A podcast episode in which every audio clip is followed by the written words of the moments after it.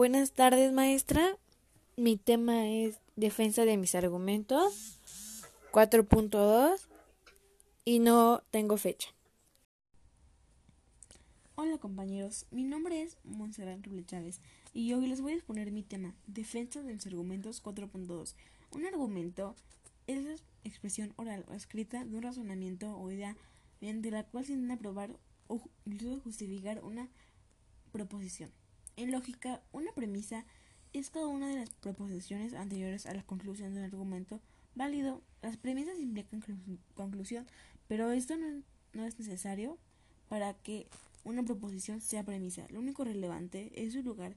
El argumento, al ser proposiciones, las premisas siempre afirman o niegan algo que puede ser verdadero o falso.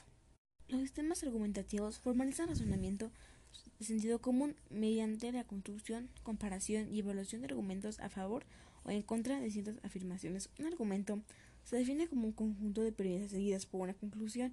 Un argumento puede ser sólido, válido y con premisas verdaderas, o ser persuasivo de otra manera, sin embargo.